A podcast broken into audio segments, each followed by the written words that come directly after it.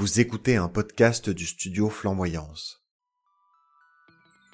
Bonjour à tous et à toutes, ici c'est Michel. Et ici c'est Louis, et bienvenue dans Popcorn Aigre Doux, votre émission mensuelle où deux amis Nous deux. parlons de sujets de société à travers des films. Alors Louis, ça fait un petit moment qu'on n'a pas fait de popcorn aigre doux, juste nous deux. Et ben c'est vrai, le dernier épisode qu'on a fait c'était avec le scénario du pire, et je pense que l'épisode d'avant remonte à fin août avec euh, Nope de Jordan Peele et les invasions extraterrestres. Ouais, c'était très chouette. Celui-là et celui avec le scénario du pire sur les fantômes qu'on vous encourage aussi d'aller écouter. Ah ouais, qui était super bien. Et de quoi on va parler aujourd'hui, Louis? Et ben du coup on va parler de multivers. Ouh C'est-à-dire les univers parallèles, les univers multiples ou les multiples univers, peu importe l'acceptation qu'on en prend, c'est bien de ça dont il s'agit, des univers où il se passe à peu près la même chose que dans notre univers, mais de manière un peu différente ou complètement différente, c'est à voir. C'est ça, on a eu envie de vous parler de ça après avoir vu le film Everywhere, Everything, All at Once. Everything, Everywhere, All at Once. At once all. bon, alors comme d'habitude, on va commencer par un petit topo savant. C'est parti.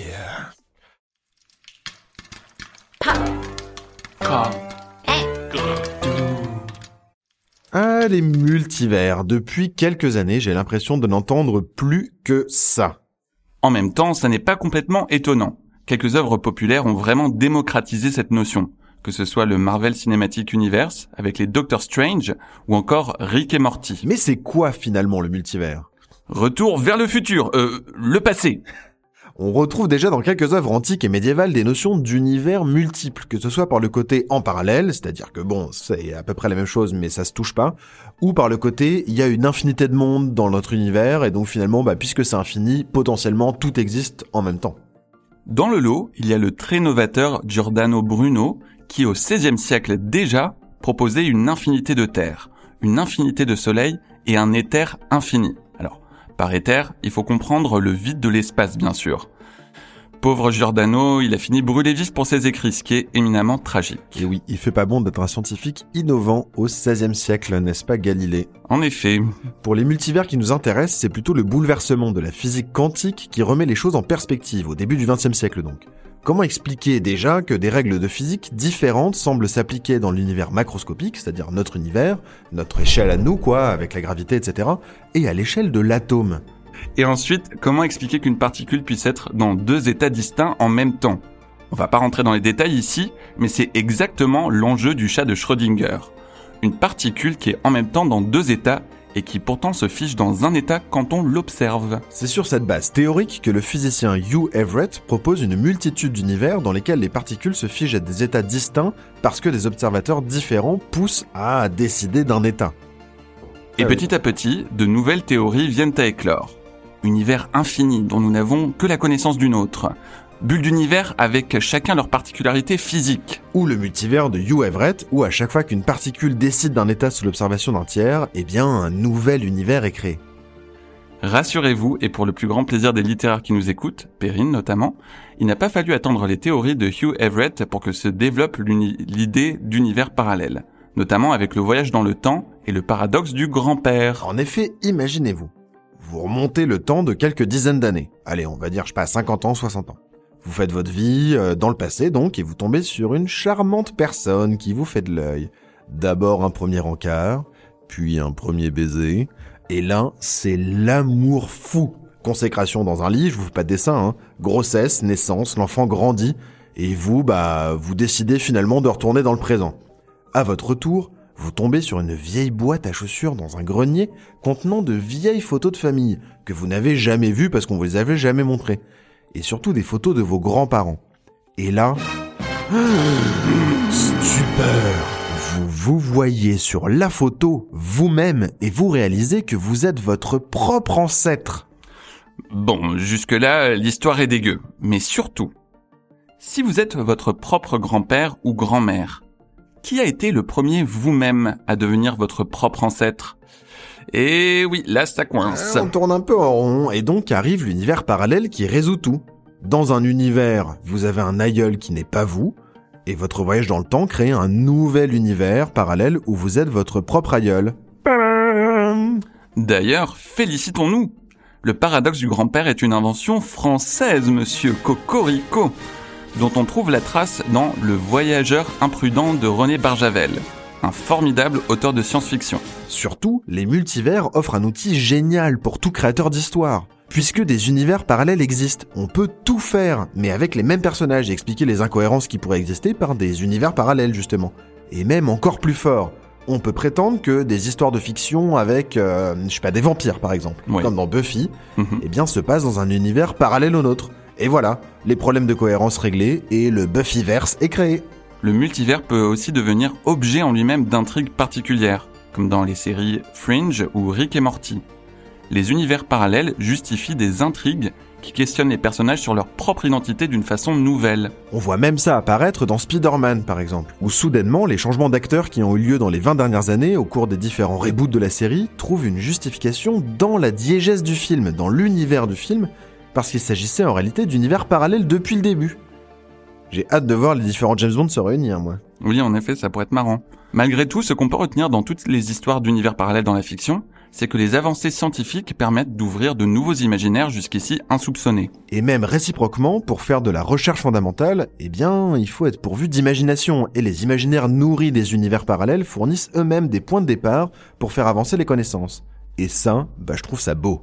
Alors maintenant, on va parler du film Everything Everywhere All at Once de Daniel Scheiert et Daniel Kwan, qui est sorti le 31 août au cinéma. Exactement, et qu'on a vu, nous, à peu près dans la foulée, je sais pas, début septembre, quelque chose comme ça? Oui, euh, tout à fait, et c'est un film que qu'on a beaucoup apprécié. Exactement. Alors comme d'habitude, on ne va pas divulgacher le film, on va s'en tenir à ce qu'on voit dans la bande-annonce, euh, se dire quand même déjà pas mal de choses, au moins sur le concept du film, qui est celui qui nous intéresse ici, dont on Oui. va pouvoir parler un peu en profondeur, qui est juste, il y a une infinité d'univers et il y a des personnages qui semblent être en capacité de s'imprégner de ces différents soi-même dans des univers différents, et euh, le film est vraiment super cool.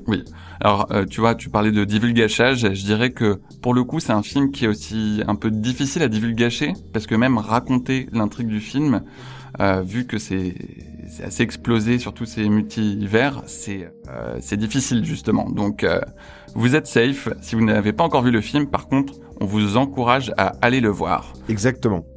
Euh, mais oui, t'en as pensé quoi, toi, du coup, de Everything Everywhere All at Once? Alors, euh, bah alors, euh, moi j'ai beaucoup aimé euh, la direction artistique de ce film et surtout euh, le le fait que le, le film s'autorise vraiment à jouer euh, à fond les ballons avec cette idée de multivers, c'est-à-dire des des univers où euh, il peut y avoir une version de vous-même qui a pris des choix différents dans la vie et du coup ça ça a mené à des chemins de vie très différents, mais parfois c'est même les règles de la physique ou l'univers qui est juste complètement euh, barré. Et j'ai aimé, j'ai j'ai vraiment eu le sentiment que les que les réalisateurs et les gens qui ont travaillé sur ce film se sont vraiment amusés avec ce concept et ont essayé de le pousser jusqu'au bout. Ouais, enfin, je dirais pas jusqu'au bout, parce que... Non, plutôt jusqu'au bout de leurs idées. Ouais, jusqu'au bout de leur rigolade, quoi. Oui, En tout cas, ils se sont bien marrés avec et ils se sont pas trop freinés dans, dans leur truc. Je pense qu'il y a de toute façon, comme d'habitude, plein d'idées qui sont pas retenues. Mais j'irai pas jusqu'au bout parce que le concept peut pousser encore, même juste par rapport au, concept du film, ça pourrait être poussé dans un moment tellement plus loin. Mais oui, je trouvais ça assez cool aussi parce que d'un point de vue narratif, c'était un peu neuf euh, par rapport à ce qu'on a l'habitude de voir, notamment dans l'utilisation des univers parallèles, où c'est plutôt ou utilisé pour justifier des trucs un peu euh, un peu nulos ou pour faire des clins d'œil marrants comme dans. Spider-Man euh, euh, No Way Home. C'est celui-là, hein? Oui. où ils se retrouvent tous les trois. Euh, ou d'ailleurs ils voulaient pas dire, c'était hyper bizarre la communication sur ce film où ils voulaient pas dire Oui. qu'ils se retrouvaient tous les trois dans le film alors que évidemment enfin ça n'avait aucun sens, tout le monde est deviné depuis longtemps et ils voulaient juste pas dire, c'était hyper bizarre. Oui.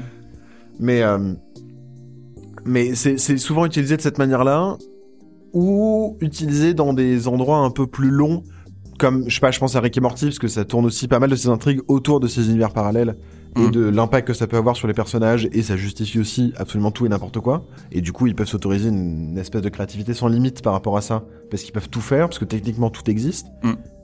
et, euh, et, et, et je trouve que là dans un seul film vraiment de centrer son intrigue autour de ça en plus avec des clins d'œil assez marrants à des références de la culture populaire euh, nord-américaine etc c'est assez j'avais jamais trop vu ça encore et ça m'a fait un impact assez fort moi. Ouais. Je trouve aussi, tu vois, dans le, par contre, une thématique récurrente dans ces films et séries euh, autour du multivers, c'est vraiment la question du choix euh, et, des, du regret, parce que justement le multivers, ça te permet de voir euh, qu'est-ce que ma vie serait devenue si j'avais, par exemple, euh, décidé de rester avec mon amour de jeunesse, ou euh, si j'avais accepté ce job euh, qui avait l'air super bien sur le papier, mais qui m'a fait un peu peur? Mister Nobody, arrête de raconter les intrigues des autres films. Je l'ai même pas vu, je l'ai même pas vu, mais je sais que ça parle de ça. non, non, mais du coup, ça, ça permet de d'ouvrir un peu cette fenêtre, Ouais. de dire voilà ce que tu serais devenu et euh, est-ce que tu continues à ressentir du regret par rapport à ça? Oui. Et puis, ça pose, ouais, et, la question du choix aussi dans la possibilité de ne pas avoir à choisir. C'est, j'ai trouvé, c'est vraiment une thématique centrale en plus autour de ce film-là où euh, c'est possible du coup pour des personnages de pas avoir à choisir parce que tout en soi est possible et switcher de l'un à l'autre et ça pose des questions vraiment intéressantes euh, d'un point de vue des personnages quand soi-même on traverse bah, des phases de doute, faut trancher, c'est un peu la joie et le problème fondamental de la vie, c'est que bah on peut pas tout faire en même temps et qu'à un moment donné euh, faut choisir et prendre une direction et ne pas choisir est en soi un choix. Mm. C'est le choix de pas choisir, mais en fait euh, ça de toute façon force des directions spécifiques. Et le film aussi joue pas mal autour de ça. Euh, auprès Oui. notamment, je trouve qu'il y a un discours aussi auprès d'une certaine jeunesse désœuvrée dans l'Amérique contemporaine qui arrive pas Oui. à trouver sa place. Et, euh, et, et je trouve ça assez intéressant. Dans, je trouve ça intéressant.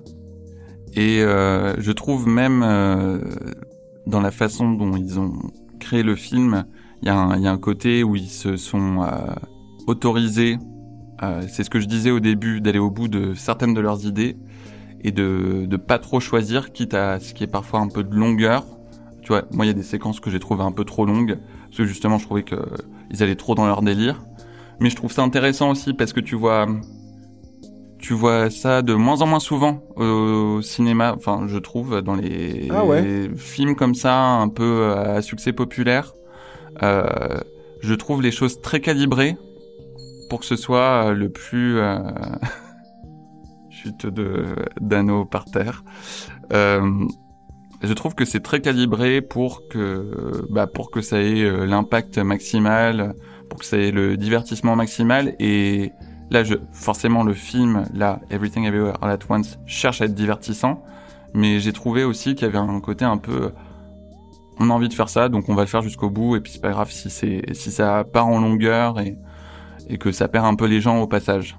Ok, ah ouais, mais je suis, je suis, je, je suis d'accord avec toi sur le, le Mm. film en tant que tel. Après, je partage pas forcément ton constat sur l'état du cinéma aujourd'hui. euh.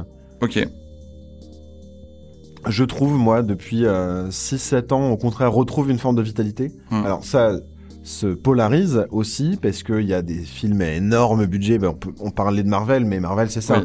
C'est juste, c'est devenu une espèce de franchise énorme avec euh, des sorties euh, délirantes euh, qui font des scores au box-office, etc. Et des mo- modes de production aussi qui sont bien particuliers et pas si évidents que ça.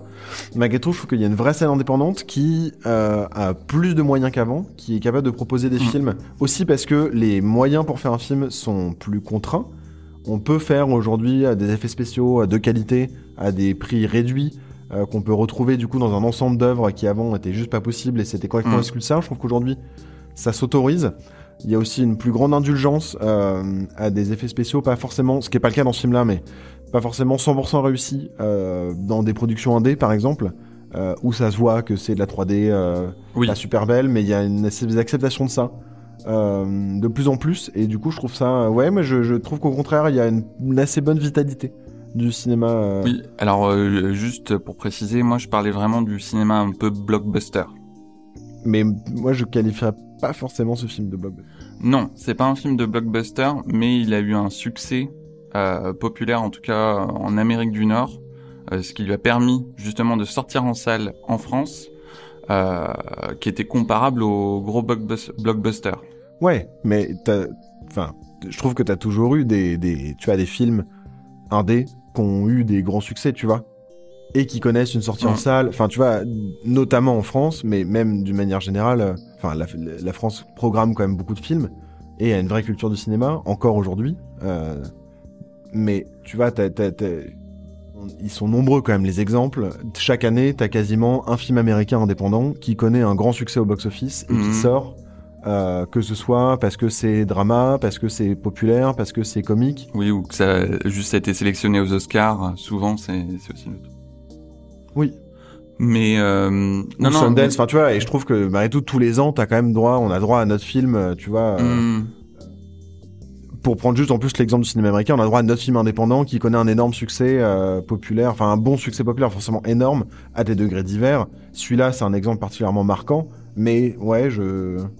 Non, mais moi après voilà, c'est euh, ma perception. Je te dis, c'est par rapport aux dernières années euh, quand je suis allé au cinéma, j'ai pas eu euh, le sentiment de voir des, des films avec une telle euh, liberté de, de jeu pour les créateurs.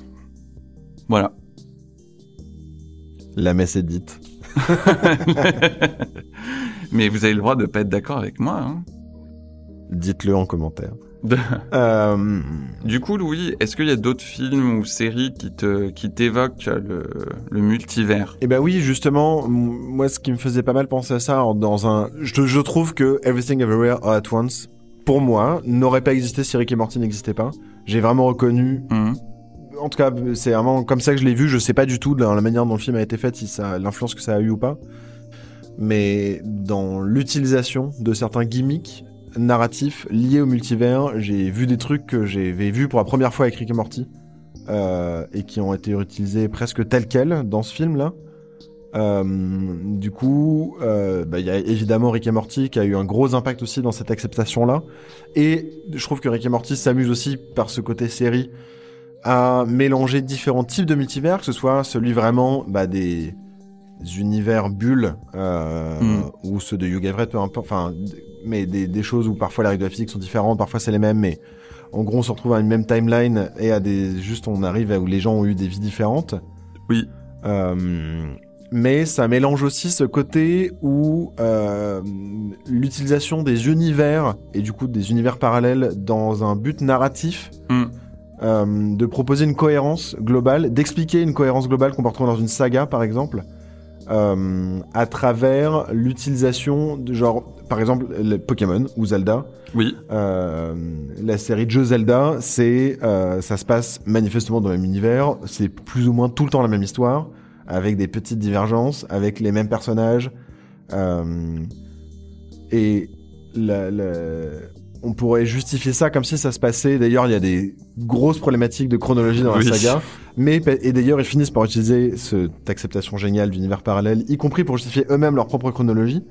Oui, et ça a été fait après coup, justement. Non, mais bien sûr. Mais, mais je trouve que ça, tu vois, euh, euh, c'est, moi je vois beaucoup d'exemples comme ça d'univers de, de saga euh, qui utilisent les multivers Mhm. pour justifier une cohérence où manifestement on voit bien que ça appartient dans le même univers ou dans des, mais on explique les différences par des univers parallèles.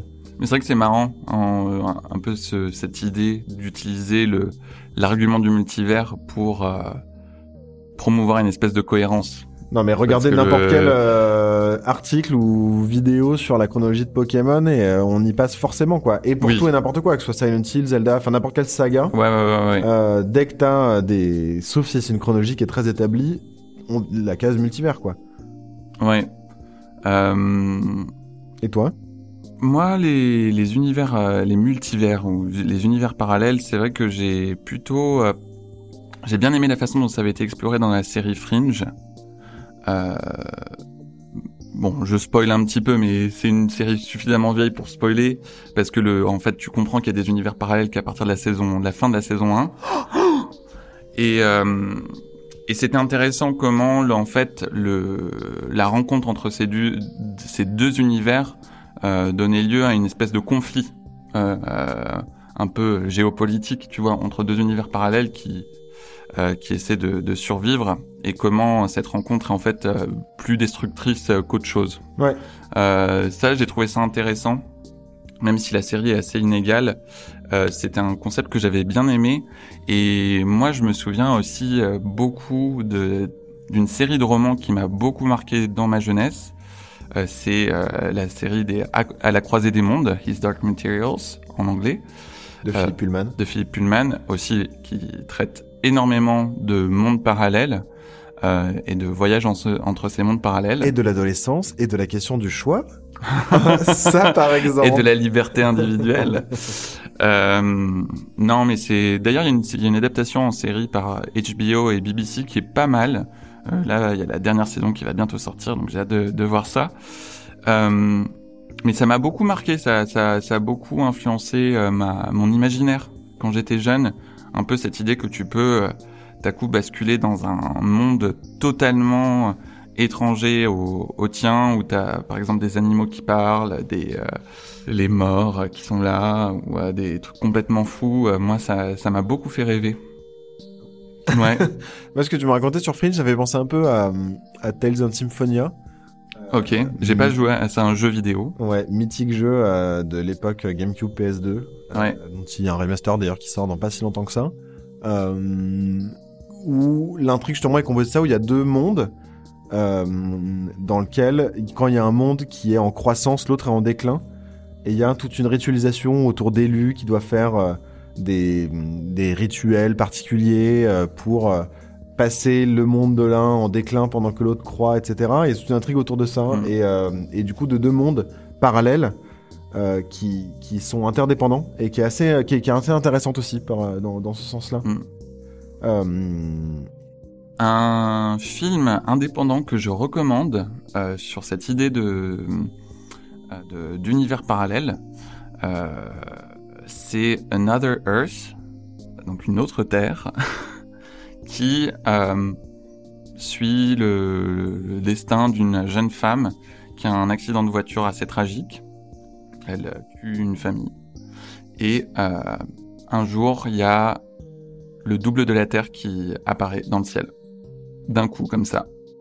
Et euh, petit à petit, ils se rendent compte qu'il y a du coup un, une, vraiment un double de notre Terre, mais où les choses sont différentes. Et il y a une espèce de concours pour essayer de, de gagner un ticket pour aller, pour aller dans la première navette spatiale qui va se rendre sur cette autre Terre. ok, trop marrant. Et du coup, c'est plutôt, c'est plutôt un film euh, dramatique, tu vois, en fait. Bon, à part les, les- l'effet spécial de la Terre, de la, du double de la Terre qui est dans le ciel, il n'y a pas grand chose de super science-fiction, mais euh, c'est, c'est vachement intéressant. Pour le coup, sur le, sur le côté drame humain, euh, un peu les, les questionnements que ça peut soulever, euh, euh, je, je le recommande. Ouais. Des- une des premières confrontations avec les univers parallèles dans la fiction, c'est dans Dragon Ball, dans tout l'arc de Cell, où ça commence parce qu'il y a un Trunk du futur. Trunk, c'est un des personnages qui est un tout bébé à ce moment-là, dans, dans, qui vient de naître, dont on sait pas d'ailleurs qui est le père, etc. Euh, on va vite savoir, qui est en fait un des personnages principaux, mais peu importe. Bref, t'as ce personnage dans le futur qui vient et euh, qui dit alors voilà moi je viens d'une euh, d'un univers où euh, la planète a été ravagée par un monstre qui s'appelle euh, C17 et C18 par deux monstres et donc du coup il faut que vous m'aidiez à détruire le laboratoire du professeur machin avant que tout ça commence et en fait on découvre qu'il y a en gros quatre timelines différentes Mm. Et dont euh, deux euh, ça s'est très mal terminé, une ça s'est vraiment mal terminé mais pas très très mal et euh, une qui est celle où on suit les héros et qui est, qui est vraiment intéressante où euh, tu suis tous ces trucs là avec des personnages qui reviennent dans le passé et ça crée différentes enfin c'est assez, assez chouette. C'est vrai que c'est, c'est souvent lié au voyage dans le temps, à ces, Ouais. ces trucs. euh, Bah, Doctor Who d'ailleurs évite la question à chaque fois en disant alors attention euh, si tu voyages dans le temps et que tu te retrouves face à toi-même et que ça fait un changement euh, ça, ça crée un paradoxe qui va détruire l'univers. du coup le problème est réglé c'est genre ça n'est pas possible. Mais ce qui était pas mal aussi, c'est tu te souviens de ce- cet épisode de Simpson euh, Treehouse of Horror, euh, celui où il y a euh, Homer qui essaie de réparer le, le grille-pain et qui le transforme en machine à remonter le temps, Ouais. Euh, qui est assez drôle et justement où en fait il essaie de rentrer dans sa timeline, dans sa timeline, mais à Ouais. chaque fois qu'il remonte euh, genre à la préhistoire, genre il écrase un moustique et ça crée des trucs complètement fous. C'est assez drôle. Ouais, c'est assez marrant. Euh, oui, ou d'ailleurs, à un moment donné, il est dans une espèce de manoir où tout le monde est gentil, etc. Et il dit Servez-moi un donut. Et euh, ils font Mais on ne sait pas ce que c'est que les donuts. Du coup, il s'enfuit en Roland. Et en fait, il s'aperçoit qu'il pleut des donuts. Euh, Oui. C'est genre le- la terre parfaite pour lui. Mais dans ce type-là, d'ailleurs, on pourrait pas se parler d'univers parallèle. Il y a l'effet papillon, Oui.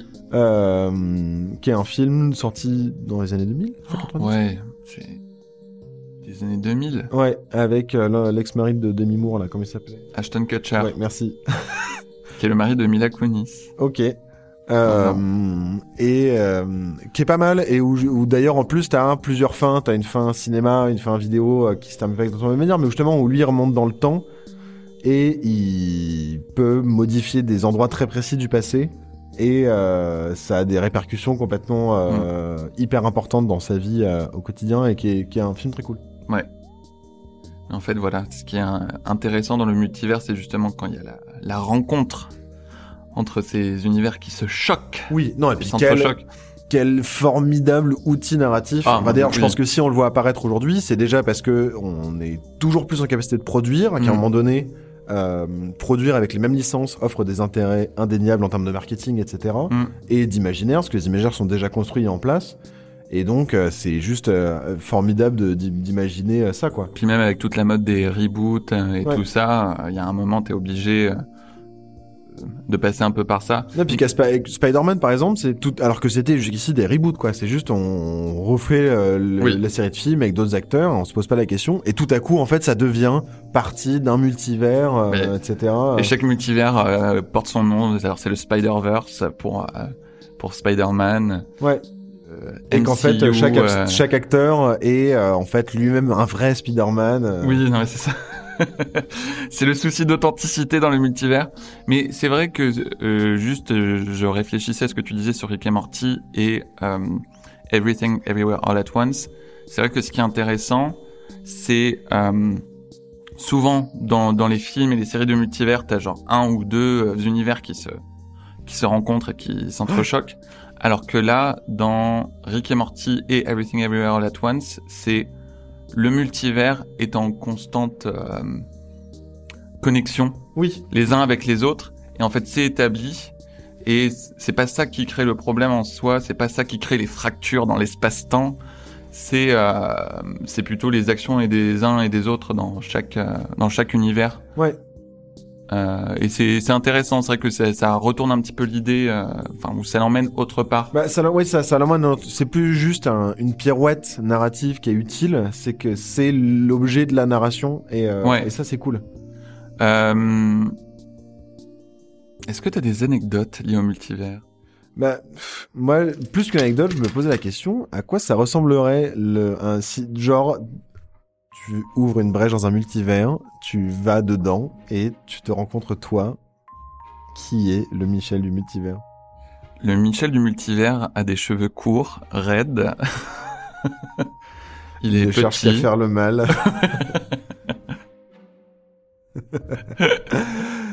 Euh, Il est, euh, J'aimerais pas me rencontrer dans un univers parallèle. qu'est-ce qui serait l'opposé du Canada? Bon, là, on parle un peu de ton jumeau maléfique, mais. Oui. Faudrait trouver un truc euh, en Amérique du Sud, peut-être. Ouais. Genre au Chili. En Asie du Sud. Il est franco-indien. Et le Louis de l'univers parallèle, il ressemblerait à quoi? Moi, je pense que il y en a pas. Si, en vrai, je pense qu'il y en a plein. Mais moi, ce qui me ferait encore plus marrer, c'est d'aller dans les univers où il y a même pas de Louis. Comme ça, tu peux prendre cette place. Non, Je suis le Louis de cet pas univers pouvoir de conquête euh, dans des univers. Euh, non, mais du coup, ouais, mais ce qui me ferait encore plus marrer, c'est des trucs encore plus fous, quoi. Où euh, même les lois de la physique, elles sont Oui. complètement changées. Oui, moi c'est plus ça qui m'intéresse parce que le truc de d'aller voir une autre version de moi-même, ça ça aurait tendance plus à m'angoisser ou à me déprimer qu'autre chose. Avoir la version qui a réussi. Non mais c'est ça, te, te dire mince, Tuer la et version si j'avais fait réussi. ça. Et euh, oh non, un autre qui est super chouette de film, j'y pense, c'est Cohérence. Qu'est-ce que cohérence? C'est un film indépendant aussi. En fait, t'as pas mal de films indépendants sur les univers parallèles.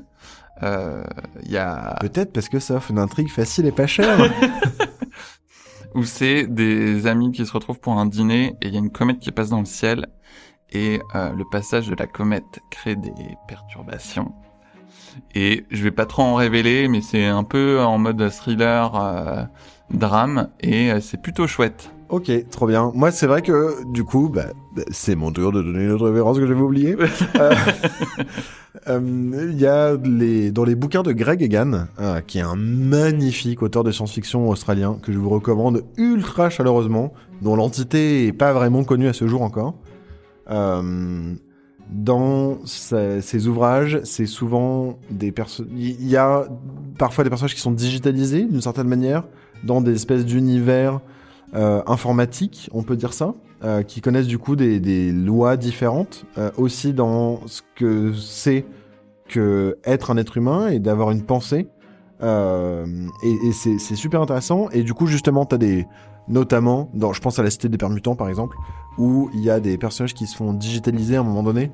Euh, On peut dire ça comme ça, en tout cas leur conscience ou ce qu'il en reste.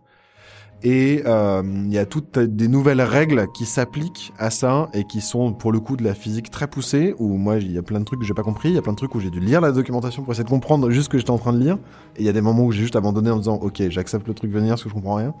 Euh, et qui est super intéressant aussi sur ce côté euh, où on est presque là dans l'univers parallèle euh, pour le coup et dans du, coup- du coup ça implique aussi des temps parallèles etc Mm. mais dans une acceptation on est vraiment dans de la hard science-fiction donc c'est peut-être une acceptation en tout cas qui théoriquement est possible. Et ça c'est intéressant. Attention, instant philosophique. Mais déjà, avec notre présence sur les réseaux sociaux, où on présente une autre version de nous-mêmes, euh, et au travail, et puis avec le développement du métaverse, est-ce qu'on vit déjà pas dans un multivers? J'allais dire est-ce que tu es en train de, juste de m'inventer le concept de métaverse? Mais d'une certaine manière c'est aussi enfin d'un si on entre dans ce cas-là, l'imagination est une forme d'univers parallèle qu'on a chacun à l'intérieur de nous, Oui. qui est une réflexion, enfin, la réalité telle qu'on l'a là, dans, cognitivement, telle qu'on l'aperçoit, déjà on l'aperçoit tous de manière différente, parce qu'on est cognitivement, on est câblé différemment, euh, même si on peut trouver des grandes constantes, et puis, euh, on a chacun des manières différentes de voir et d'imaginer des choses qui Là, je vois une tasse de café, parce qu'on est le matin, euh, on la voit pas de la même manière, peut-être qu'on projette des choses différentes dessus, et en soi, on pourrait dire qu'on vit aussi dans deux univers parallèles, même si on vit dans la même réalité, et ça, je trouve ça assez euh, stimulant. Oui, tout à fait. J'ai une petite anecdote hein, sur les euh, mondes parallèles. Euh, quand j'étais enfant, il y avait une série qui passait à la télé qui s'appelait Sliders, les mondes Oh, parallèles, yeah. Où t'avais... euh, Non, c'était pas celle-là. Ça, c'est une autre. Ça- s'appelait aussi les mondes parallèles ou un truc comme Soit ça. j'en pense une où t'avais une espèce de femme rousse avec une armure euh, japonisante qui envoyait des boules d'électricité. C'était une série australienne, je crois. Oui. Oui, avec Beach Troufignouk et Petra Jared. Petra Jarrett, c'est ça.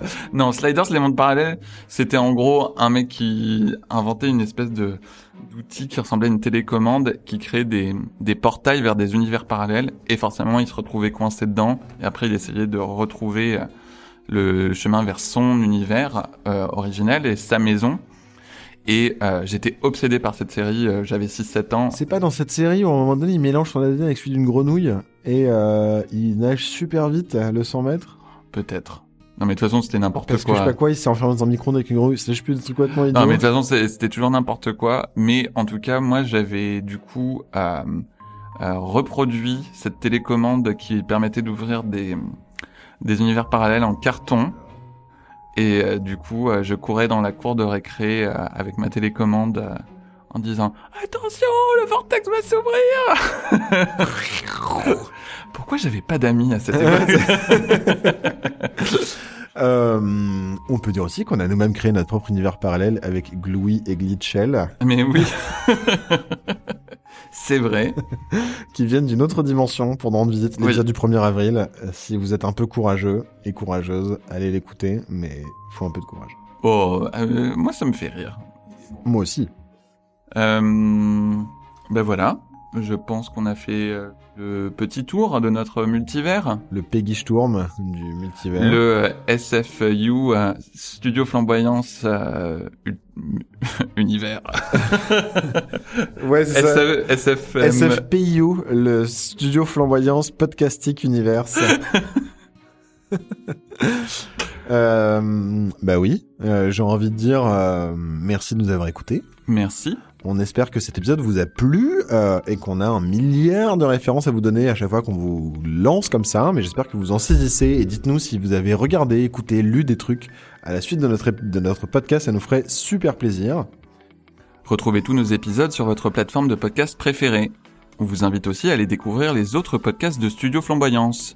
Notamment Matrimoine, un podcast qui parle de la transmission opérée par les femmes. Et oui, plutôt dans l'autre France, mais pas que.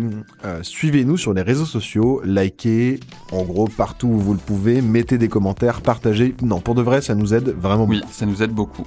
Popcorn et Gredou est un podcast du studio Flamboyance créé et produit par Louis Duruflet et Michel Rommel. Bisous et à, Et très, bientôt. dans un autre univers.